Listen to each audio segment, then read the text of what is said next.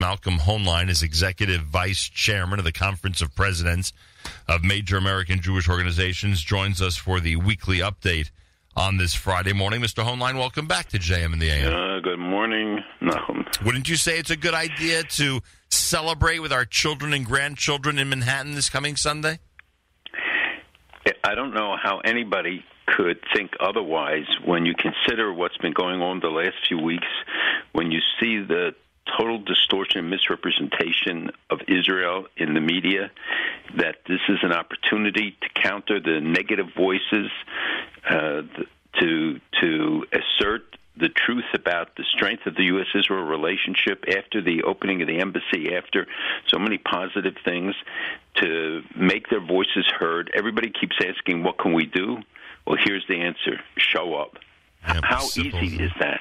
Just show up, be there, stand on the sidewalk, cheer the young people and the others marching, and the many uh, floats and the visual displays. I mean, this is such an easy way to do it, and it doesn't cost them anything. Maybe they have to park a car, but beyond that, it doesn't cost them anything to come out, show the people of Israel that we care and that we're with them. That a hundred missiles come over.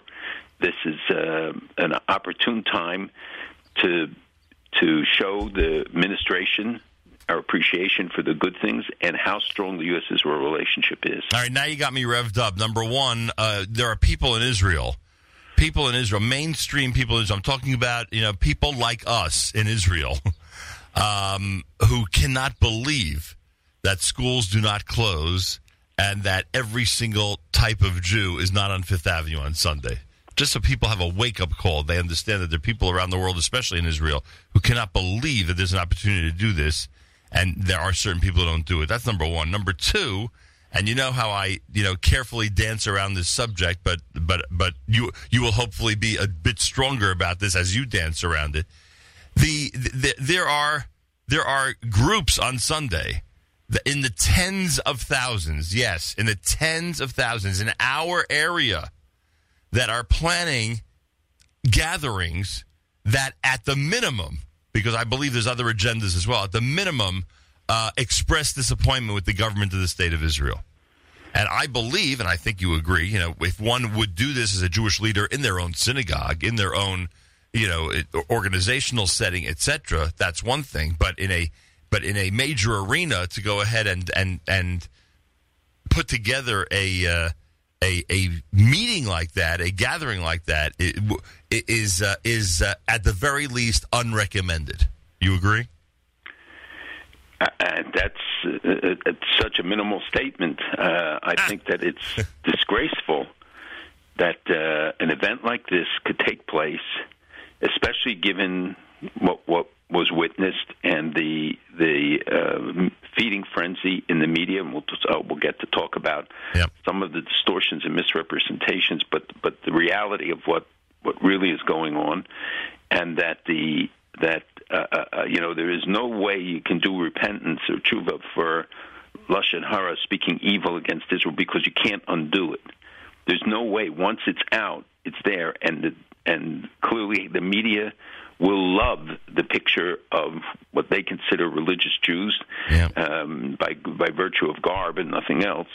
Uh, and to, to speaking out and demonstrating, and maybe there, there you can have legitimate issues and dis- disagreements with the government of Israel or the government of the United States. But the question is, how do you give expression to it? And I think that those who are upset about it, instead of grousing about it, find ways to, to give tangible expression to their concerns. And uh, you know, you see how the United States government's acting against Iran and others with sanctions, with other things. Community has to consider that as well. Yeah, and by the way, I, I would bet your office and you specifically have been approached many times uh, by by people similar to, with similar backgrounds as the ones I'm I'm referring to here in this conversation, with concerns who handle things properly and ask you to intervene or ask you to you know to to help adjust things a certain way, and that would be the proper way to go about it.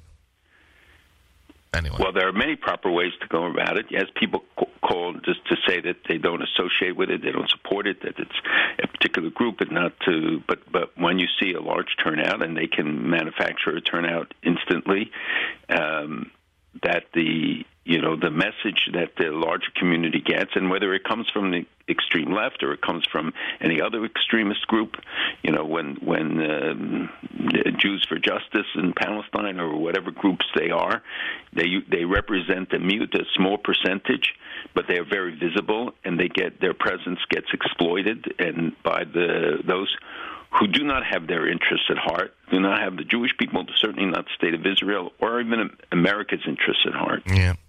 All right, bottom line, everybody, celebrate Israel. We spend enough time not celebrating, and we spend enough time mourning different things uh, in our worldwide community. Let's celebrate Israel together on Fifth Avenue this coming Sunday and demonstrate to our children and grandchildren why it's important. And there will be people coming in from Israel who happen to be here. Uh, they didn't come in special for the parade, but happen to be here, who will be attending, and they will be shocked at how many people from our community right here in the immediate area are not there. An absolute shocker. And I think our rabbinic leaders should uh, should heed those word, words carefully and uh, think about whether they should add um, uh, the parade information to their announcements this coming Shabbat. Um, all right, we'll, we'll get to Gaza in a moment because I know that the, that's the most pressing issue in terms of what our listeners want to hear regarding whether this is a ceasefire or not. But I just got to start with this, Malcolm. Do you know who the the new which country is now the head of the UN backed conference on disarmament? Uh, could be Iran. It's Syria. Can you imagine? There's some alphabetical rotation that takes place. But how absurd is this that they would be, that they would direct a conference on disarmament? Um, well, the, who has more experience than Syria in seeing the price for uh, non disarmament and the um, uh, the absurdities at the United Nations are so great and so many. When you look at the Human Rights Council, you look at uh, other entities. When you see Iran, Sudan, uh, Syria, Libya sitting in judgment of Israel. The Kuwait uh, resolution this and week. now we have a Kuwaiti resolution uh, against Israel. And thank God the United States has been standing up against all of these hypocrisies, as they called it, and all of this, these, this is it's it's so ludicrous, and that even UN officials uh, come out and criticize. And I have to say, the UN representative in Israel, uh, Mladenov, uh, did criticize the attacks, the, the missile attacks against Israel, and he's been, um, you know, fairly balanced in in his remarks. But the overall tendency to the United Nations, you know, they're just people, good people, just throw up their hands and say this is ridiculous. There's no there's no way to counter it because of the automatic majority, and what we can do is whittle away at it. But the absurdities like this, and and there are so many of them, and some of them automatic, and some of them, you know, uh, manufactured. Uh, the fact that Israel had to withdraw from the race for a Security Council seat uh, also reflects the that the ongoing bias and discrimination. Plus, we should mention, as you always do, Nikki Haley is amazing, and her statements are powerful and incredible. And it's it's really it's really wonderful to have someone like that representing the United States in the United Nations. She's amazing. Every speech, every uh, her willingness to stand up, and even to walk out sometimes on on um, Palestinian speakers who say outrageous things. It it um, uh, I think that there are. Are uh, there are positive signs at the UN. I know I speak to many UN ambassadors. Uh, they're getting fed up with it. Some of the Europeans have, uh, at times, uh, Poland, other countries have, have spoken up. Uh, Romanians, Bulgarians, uh, who have uh, spoken up, and that the margins in UN votes have diminished. Part of her remarks, it is outrageous for the Security Council to fail to condemn Hamas rocket attacks against Israeli civilians, while the Human Rights Council approves sending a team to investigate Israeli actions taken in self-defense. There was at least one day where there was a tr- where there were a tremendous number of rockets fired at Israel. It seems that there's some type of ceasefire. What does that mean? It means Hamas decided to be quiet today. What's the uh, update from uh, uh, from the uh, the Gaza border? So, uh, well, first of all, there were still uh, many kites flown across the border. Including so I don't today? know if, you know that counts as a ceasefire, but people right. should know that they have done millions of dollars of damage. You know, they're, they're sort of floating Molotov cocktails that set fire to fields, that set fire to uh, uh, buildings and to uh, manufacturing sites. Uh, so th- those have continued, but the but the rocket fire which Hamas says is coming from Palestinian Islamic Jihad, so of others, but Israel holds them as the party in charge, responsible for what what's happened, and they certainly set the, lit the fuses with their uh, manufactured demonstrations uh, of uh, of the last uh, month or more, and the um, the ceasefire really is a result of of Israel's very effective response, where they hit 62 sites and then the next day hit another two uh, military sites. And Nachum, did you notice there was not a single report of a casualty? Oh, not yeah. a person being wounded, Yeah. not a person being killed. How did the Israelis do that? 62 strikes in in the quote most densely populated place, including the ports, hitting naval sites, hitting uh, uh, a new tunnel that they're building under Kerem Shalom. From they went into Egypt all the way around, and we're coming back into Israel. And uh, and obviously, I've been working on this for some time. But here you have the humanitarian crossing, and they, they use it as to, to exploit it to use to build a tunnel. But many other sites, and no collateral damage, as they call it, meaning damage not intended. But th- even Hamas never said anybody was killed or anybody was wounded. And you know that they run to the pictures and often manufacturing the the results. That's how precise this response was, and how Israel has um, uh, how hard they've worked to make sure that they would be uh, that, that there would be no civilian casualties. So this is this is one. Two, that the attacks along the border continued, but they're in isolated areas where there's no civilian population. So the emphasis by the IDF has been on those areas that are in striking distance of civilian populations. And there were many attempts to cross the border to be able to capture people. And we know from the not only the Hamas statements and from the um, uh, reports, their own admissions that 50 of the 62 killed that they were, were Hamas, and overall probably 80% of those killed that they were dressing Hamas operatives in civilian clothes, that it was an organized thing to put demonstrators and then rioters and behind them the shooters, and that Israel snipers took them out without hurting others. That clearly uh, there were uh, some people who were hit, but that's because they used them as as fodder. Because this is really a PR battle, not a military battle, and in that regard, one has to say that they that they scored because of the way the media continues to say. I, I, I mean, I hear on NPR and others, you know, 100 uh, Palestinians killed without any context, any reference, nothing to what what was going on. I mean, what what country in the world would have allowed terrorists just cut through the the barbed wire? and to and, and place IEDs, you know, dev- explosive devices, and there were uh, multiple attempts to, to do so, and to um, and to capture civilians, not just um, mil- military targets.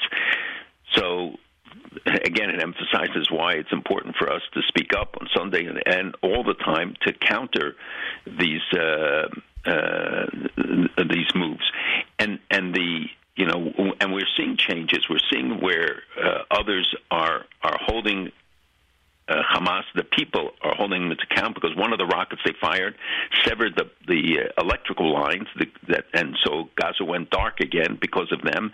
That they blew up the the pipes that were um, bringing gas and, uh, and fuel for them, and uh, the the, the ongoing uh, uh, ludicrousness of some of the actions uh, that they have taken. So, and now we have another flotilla coming. We're going to have other opportunities for, them. So we should not get lulled into any sort of uh, false sense of confidence because of the ceasefire. Where's the flotilla coming from? It left from uh, uh, Denmark and then from Göttingen, Germany, and other places, and supposedly going to come three, four ships already. Same thing Um, under they the did a reverse one where they try to go from Gaza out, and Israeli Navy really effectively and learning from the past, uh, effectively stopped it without casualties. Again, you don't read that. And uh, the U.S. and others praised Israel for the way it handled the Navy for the way it handled um, uh, this attempt to to and, and remember this is a legal blockade, ruled legal by the courts, and that th- this is an international effort to violate th- that uh, blockade and to provoke. And Israel, demonstrating amazing restraint, trying to avoid civilian casualties, has uh, and and we have to remember that the Iron Dome was extremely effective in countering a lot of the missiles. You know, it was meant for much bigger payloads and, and distances. They have obviously uh, come to uh, with some technological uh, improvements that enabled it to take out these lower range mortars and missiles. Hmm. It's America's one and only Jewish Moments in the Morning radio program heard on listener sponsored digital radio around the world on the web at NachumSegal.com, on the Nachum Segal Network, and of course on the beloved NSN app. Speaking of listeners sponsored, if you did not have an opportunity last week to help us during our spring fundraiser, the website is fjbunity.org, Foundation for Jewish Broadcasting, fjbunity.org. Please be as generous as possible. Well, Malcolm, you know what everyone's concerned about, and this is everyone around the world, uh, those who care about Israel, and that is what this all means along that border. It's the, the hottest action. It was described as the hottest action there since 2014. That, of course, was the summer of the war. Uh, we, we, we, I'm sure Israel's on guard for the possibility of a, of a repeat of what happened that summer. And I do, I know you also don't like to predict things. Uh, but now it's June, and it always seems this time of year is is, is a, a time of convenience for the enemy. Is it possible that things could get even more dicey along the Gaza border in the next couple of weeks? It's likely that uh, I think the ceasefire will hold because they know the people in Gaza assess this and say, "What did we get for this? What did we get for those who who who?" Uh, but they always, but the, they always in, in ask that. Assaults? But they always ask that of and, their leaders. And right, but Hamas, uh, you know, m- may have pictured a different outcome. Thought they would be able to capture. Or they needed victory. They proclaim victory no matter what. This is their style. Hezbollah too. That even while they're being defeated, they will then issue statements and declare victory. And in the controlled press, they can uh, try and get that message. But the people, uh, by and large, uh, see through it. So uh, Hamas likes to fight during the summer. So uh, the possibility, the potential for them to rev things up is is uh, certainly there, and a lot will depend on what Iran wants. If Iran wants to heat things up, if they want a diversion, if they want to create more instability and unrest, then we're likely to see it. When you see the foreign minister, Mr. Zarif, who negotiated so much with Secretary Kerry and embraced and uh, all those love pictures, was seen in his own film yelling death to the U.S., death to UK, and death to Israel. And so, the, for, for a government that whose whose goal is clearly expressed in that statement, and people should not take it as less than than uh, their intent, uh, understand what what this is uh, about. And and the and of course, you have Hezbollah in the north, uh, obviously right now it does not look like they want to escalate a conflict and, and pay the price. Israel's demonstrations, both in Syria and in Gaza, of its capacity and capabilities, um, I think, have put them all uh, on notice. And by the way, if you didn't see the story, people should look at it about Nasrallah that the, his wealth was estimated at 250 million dollars oh net wealth but it comes from drugs. Oh. And the U.S. Drug Enforcement Agency has been investigating Hezbollah as one of the world's largest drug cartels. So you know, people who who you know say to me about it, you know, look look at his comments. He comes across as uh, moderate, uh, right? And uh, and the same thing we see over and over again that where you act with strength and determination, these guys will back down. We see it now on the on the sanctions regime with with um, with Iran. But I'll, I'll tell you another example. Remember all the predictions about what would happen if America opened the embassy, et cetera. Yeah, we sure. see that the Czechs now opened a consulate in in uh, Jerusalem. But today, but this year, the Russian embassy is hosting its National Day party in Jerusalem. It's West Jerusalem, but it's Jerusalem in the Russian compound, which Israel gave to Russia about 10 years ago in a goodwill gesture, the place in, in the center of Jerusalem.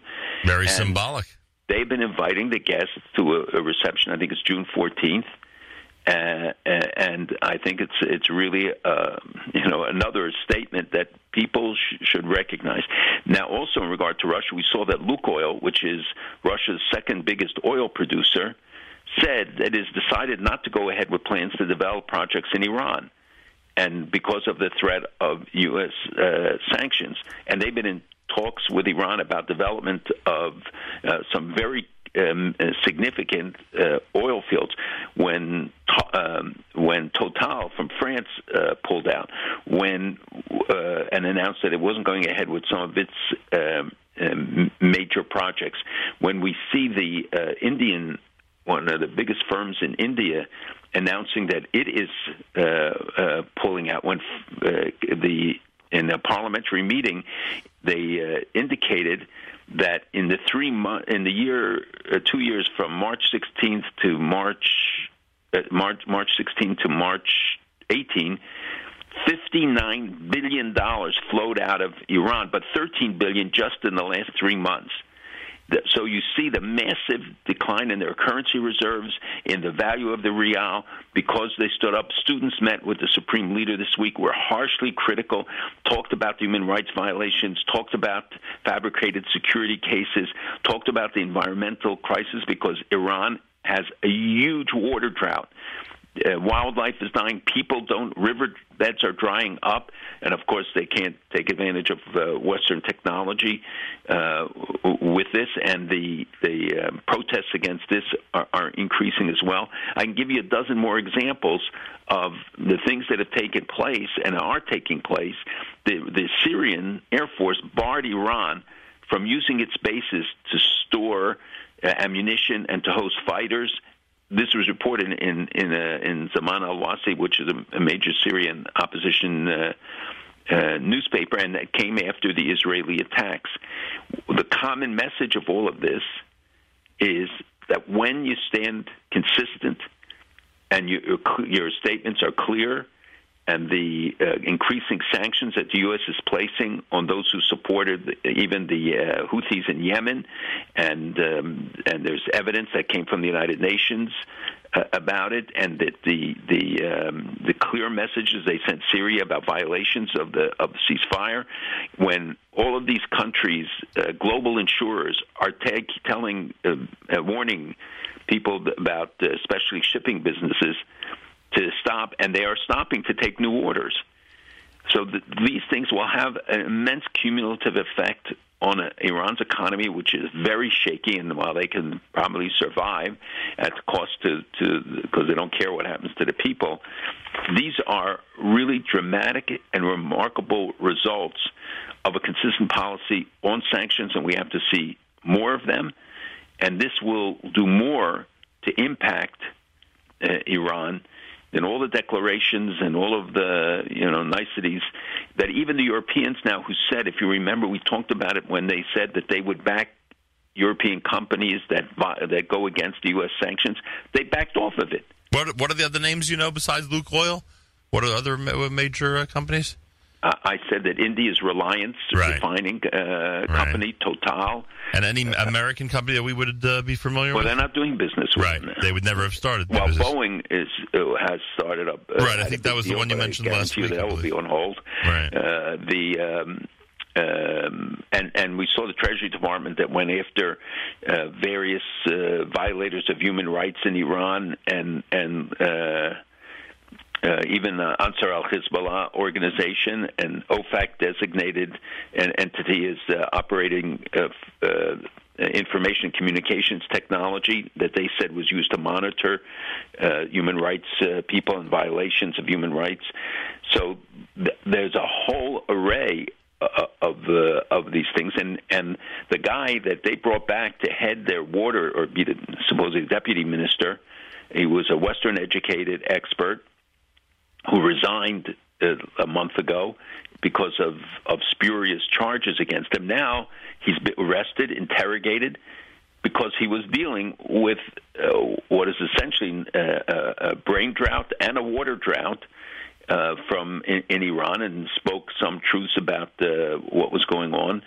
This is th- th- there are so many opportunities can be exploited if we have a consistent policy. And if the Europeans would come along and, and uh, go along with the instead of always trying to to appease and to you know think that they will benefit and that they will get the contracts. China and Russia are, are going into Iran trying to get uh, uh, contracts, but it's going to come to naught because there's the infrastructure is is so shaky, and you know nobody's going to insure it. So if these governments decide that they want to, and because they want to exploit oil and energy primarily, uh, and hope and hope that afterwards that they will be there in position to benefit from contracts, uh, I think that they're wrong. Mm. Um, you heard about this uh, actor who died in Iran, and his death led to a lot of protests against the government. Yeah, but he, he is somebody who was uh, one of the most famous actors, but he's been barred, I think, for 30 years from performing. He, he was in his 80s, and there had been a movement to try and and repeated efforts by the cultural elite there to to break the the ban on him, but didn't work. Interesting. So around the time of the revolution, I guess, is when he, uh, or short, shortly after that, post revolution. Yeah, post revolution, he ended up being, and so because of his, Blacklist. because right, because of his personal situation, it led to protests. Now, my point is, and I said this to you last week, that um, and and you actually reiterated it because I didn't make the point strong enough that the uh, that we don't hear about this, we don't hear in, or, and we don't see on TV any of these protests that go on that are anti-government uh, and that showed dissension among the people that they have simply no more patience or tolerance for what's going on there. And as you as you described, the economy there continues to go in the tank, and uh, and that you know it, it, it, gives an impetus for people to hit the streets even more. This week, the AFL, the um, Teamsters, came out in a in an amazing statement supporting the truck drivers. I think there are 300 thousand trucks and, and drivers in Iran. Um, eighty um, percent of the trucks are in private hands. For a week, they have been on strike because they got no increases. The price of fuel going up. They're, they're, they're not, they can't make a living. They went out on strike, and nobody paid attention to it. And we brought it to the attention of, of the Teamsters and others, and saying, "Why aren't you standing with your brothers? They're they're putting their lives on the line, essentially." Yeah and and it's not the only strike. The students, others, the strikes go on all the time, and their frustration is not with their government, but with the failure of the media in the West to pay any attention to this. Unbelievable. By the way, you saw this story that um, the Prime Minister. I mean, the story was a little bit backwards in terms of my point because the Prime Minister Netanyahu was discovered. Uh, one of the, I think it was a Mossad head, right, who said that uh, he had asked for uh, um, a bug to be placed on the Mossad uh, on the Mossad chief because of the uh, the the alert that he had put Israel's military uh, on to attack Iran. In other words, my point is that they the, deny it. He denies it. But for those of us, and I don't know to what degree you're willing to to you know agree with me, for those of us who believe that there really was never a realistic possibility that Israel would attack Iran. Every time one of these stories comes out, I think it shows us just the opposite that Israel was really close to pulling the trigger. Look, this this is such a sensitive area, and we don't know the truth about what messages Israel has sent by penetrating Iranian airspace. Let's say by the the raid in in uh, inside Tehran, which has you know been uh, lost the, the day after the story broke, but the you know it still was a daring and amazing achievement. Yeah. Uh, but by the way, that story is being denied. The, the supposed target of that uh, that order, they said that, that he never had the order to to do it. Is Assad telling the truth that there's no Iranian troops in Syria at the moment? Well, Iran never really sent large numbers of troops, but they have 60 to 80,000 militia there. They have uh, IRGC leaders who come as advisors or whatever. Uh, Iran never wanted Iranians to die because the reaction back home is terrible to it. So they have been letting Afghanis and Iraqis and Shiites from other places come as they've done the population uh, exchange. And one of the things is that, and we've talked about this for uh, years already, that they're planning for the future. So they're saying if all foreign troops pull out, and, and Russia, as you see, has been working to to counter uh, growing Iranian influence. They will be in a position still to play a critical role because they have brought in hundreds of thousands of Shiites. The Sunni population has been expelled from uh, many areas, and uh, they have Hezbollah there to operate as a terrorist entity in Syria, not just against Israel. Mm-hmm. So they have uh, all, these capacities there. So the number of troops may be uh, misleading and and, and um, intentionally misleading. Right. When Assad says there's no troops here, he's saying that literally. there's a presence, but it's not, maybe maybe not in the form of actual troops, right? And and you, you know the the Israelis and Russia have been cooperating and trying to define, you know, what, what will happen near the border. That that um, the Russians have said that the, the only the Syrians can be near the Israeli border um, because it's not in their interest a to have the conflict escalate and b that the um, that Iran be be more influential because it does I think, threaten uh, the role that Russia sees itself uh, playing. Iran served its purposes, and at some point, it probably doesn't serve Russia's purposes, and they will be more willing to uh, uh, to counter it. Um, you saw the uh, Hadar Goldin's uh, family uh, came out against, and finally the court did rule that uh, before Israel um, releases uh, the body of any prisoner, any terrorist prisoner, they'd have to give 72 hour notice. Are you still in touch with the Goldin family? Of course, we're in touch with them and others. Um, we didn't give up yet on the Sultan Yaqub, the, even though the many, many of them have passed away already in the interim. But we cannot forget them, and, and even if it's only to get their bodies back and see that they have proper kevura, proper uh, burials. I mean, this is a responsibility we all bear, not just the government of Israel, but the government of Israel. You saw the reports that they even enlisted ISIS and other fighters to go and look for the bodies in Syria. I don't know if it's true, but there were reports to that effect. Finally, Mr. Hoenlein, is this going to take place, the summit between North Korea and the U.S.? Do you think we're closer to it now? I do think we're closer to it. I think it's uh, that it, it serves North Korea's purposes, and they wouldn't do it otherwise. I think the isolation, the efforts, but they have their own agenda, and they're very clever in manipulating the the situation. So, you know, we have to always take it with a grain of salt. But I think if if the, the talks can get back and and lead to some uh, I don't know if we'll get a total denuclearization, but some progress in that area. It will certainly um, be a feather in the administration's cap. But again, it's when the president put the red lines down and said, "This is it. You crossed the red line. We're out. We're leaving." Yeah. Only language terrorists, dictators, and others understand is strength, and if they see consistency, if they if it's the unpredictability it's when we are too predictable, when we when they believe that we are going to be too limited in our response, and that we really won't stand up for principle, or red lines become pink lines and become white lines. They will take advantage of it. It's got to be a clear and decisive message, and I think Israel has successfully done that vis-a-vis Iran and and. Um, the sanctions regimes against Iran, many of the other things that that are taking place, we are seeing the worldwide impact of strength, determination, and clear, consistent messages to them. We will not tolerate it. Oh, I can't let you leave without a positive note going into Sunday's parade coverage. Uh, clay, I saw this in your alert.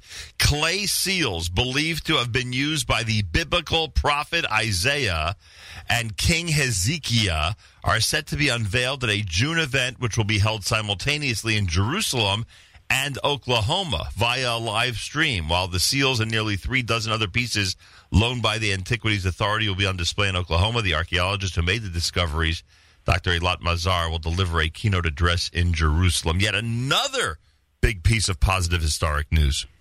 And if you take that and compile just from recent weeks the amazing discoveries that have taken place even uh, uh, uh, something uh, a, a folded up uh, sort of amulet that with a nail through it that was done by a Jewish gambler two thousand years ago who, who wanted the other horses to be uh, crippled in, in a race, but the which was found not not in Israel, but uh, there are so many discoveries, and and uh, one of the things that I want to do is to try and bring.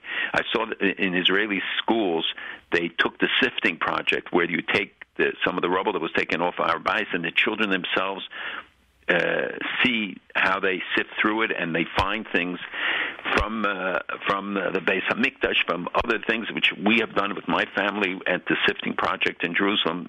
I want to bring it here because there's nothing more concrete than when kids see the actual tangible evidence and proof, like the coins you said, like the seals that were found, with the names of Nevi'im, with the names of of people in Tanakh, and not one discovery, not one ever contradicts what's in Tanakh, what's in the Bible.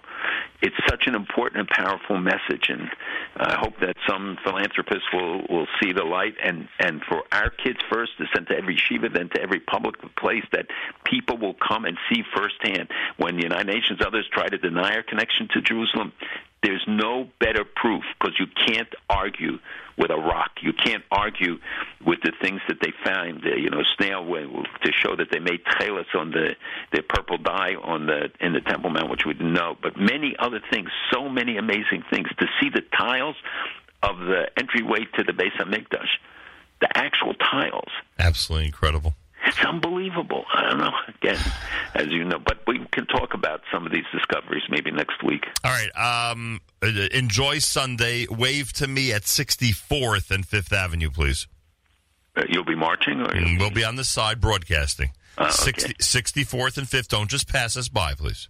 I don't know how far I, I go where my grandchildren go, and uh, uh Immediately with the excuses, Malcolm. just just find me. That's all. I'll call in.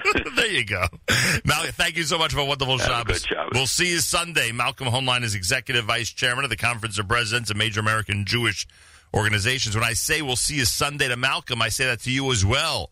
We'll be on Fifth Avenue. I hope you'll be on Fifth Avenue, uh, marching in the parade, viewing the parade, enjoying the parade, celebrating Israel.